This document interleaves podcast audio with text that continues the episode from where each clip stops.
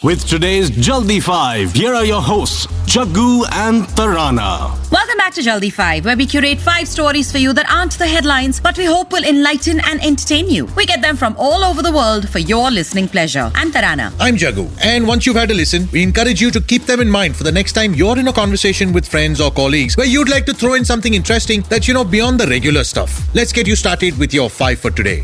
Number 5. We get angry and frustrated with the corruption that is prevalent all over the country, but sometimes we take solace in the fact that we're not the only ones dealing with it. Other countries do it too. Equatorial Guinea, for instance. It's on the west coast of the African continent, just above the equator between Cameroon and Gabon. Frankly, we had to Google and check. Now, look, just because it's a small, underdeveloped country doesn't mean there isn't a bunch of money floating around there. It's actually quite rich, and its money comes from oil, and that has led to corruption. How much corruption we didn't know exactly because the country keeps a tight lid on information. And for several years, anti corruption NGO Transparency International described Equatorial Guinea as too opaque to rank, saying it couldn't get enough data on it for their global corruption index. But recently, the world has been getting a sense of how crazy it can get over there. A collection of 11 ultra expensive supercars worth a total of $13 million will be auctioned later this year by the Swiss authorities after they were confiscated some time back from Teodoro Nguema Obiang Mangue, the vice president of the country and, more importantly, the extravagant son of the president who has been in power since 1979. Amongst the set is a roadster version of the Lamborghini Veneno, adorned with the colors of the Italian flag. One of just nine produced to celebrate the manufacturer's 50th anniversary. It has an estimate of 4.5 million euro.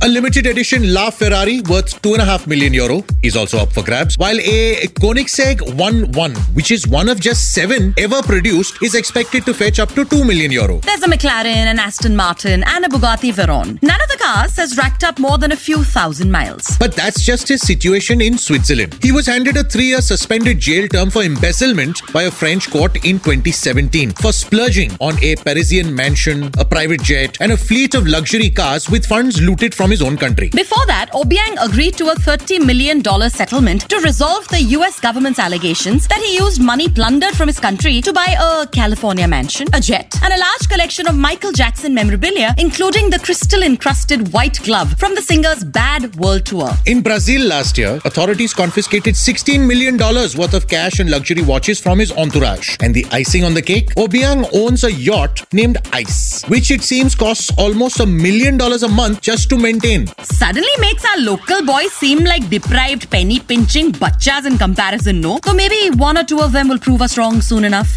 Number 4.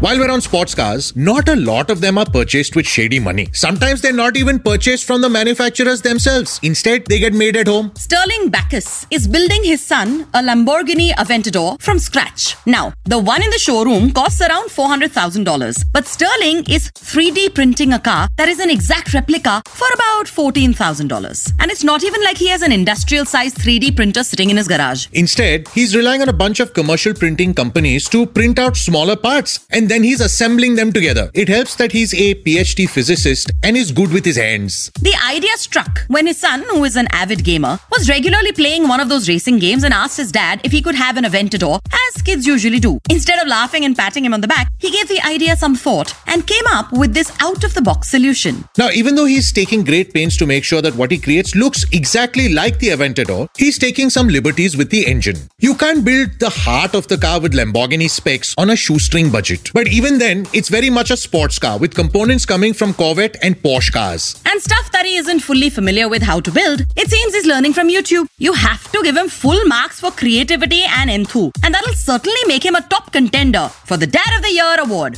Number 3.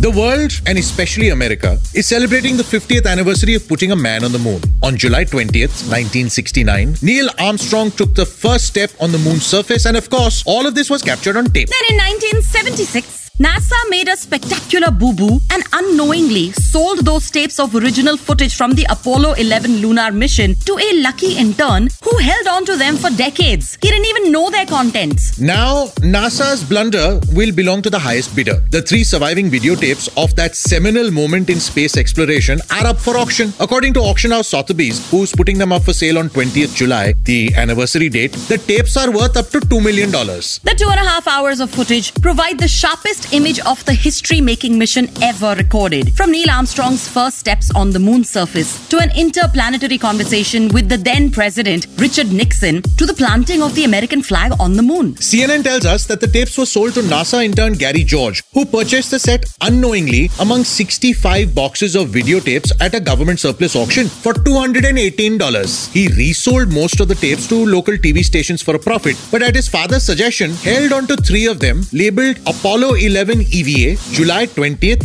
1969, Reel 1 into brackets 3. More than 30 years later, after George heard NASA was trying to track down the footage for the moon's landing's 40th anniversary, he took the unidentified tapes to a video archivist and viewed them for the first time. And that's when he realized he'd actually purchased the sharpest footage of the lunar landing ever recorded. Now, whoever buys those tapes will join a very exclusive club of viewers. George watched the tapes once more to digitize them and save them onto a hard drive, which is also part of the sale. Sotheby's staff viewed them once to assess their quality, which they found to be faultless. And that's it.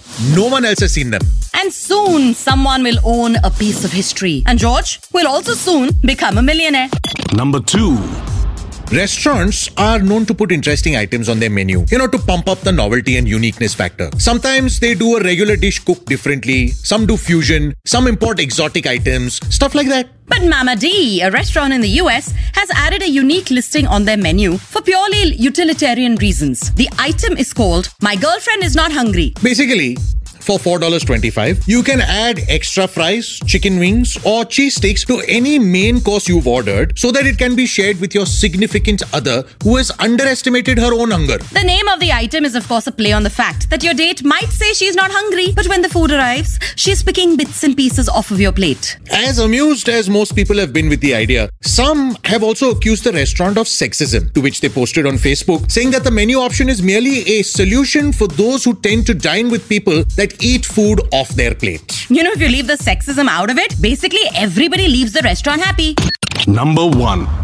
And finally, one man's doodle got him a job offer from Google. So, this story starts about a month ago, on June 19th to be exact, which is Juneteenth. 26 year old Davian Chester went to Google's homepage on that day and was surprised to see that uh, there was no doodle honoring Juneteenth, celebrated as the day slavery ended in the United States back in 1865. So the freelance artist and part-time art teacher decided to do something about it. He drew the handcuffed wrists of a black person breaking out of chains, with the chains being the word Google, and then posted it on Facebook. The post went viral and got national attention. First, his friends started reposting it, and then it hit a wider circle, including a few celebrities on Insta who have huge followings. People then started tagging Google saying, Why didn't you do anything for Juneteenth? A few days later, he got an email from Google telling him how much they liked his little piece of art and that they were also impressed with his other work that he had posted on social. And that wasn't the only good news he's had so far. He's been flooded with requests from local companies and has also done some work for Procter & Gamble. In the meanwhile, the art community in his area has gotten together and raised money to put up a large billboard featuring his now famous doodle along with a drawing of Chester himself and these words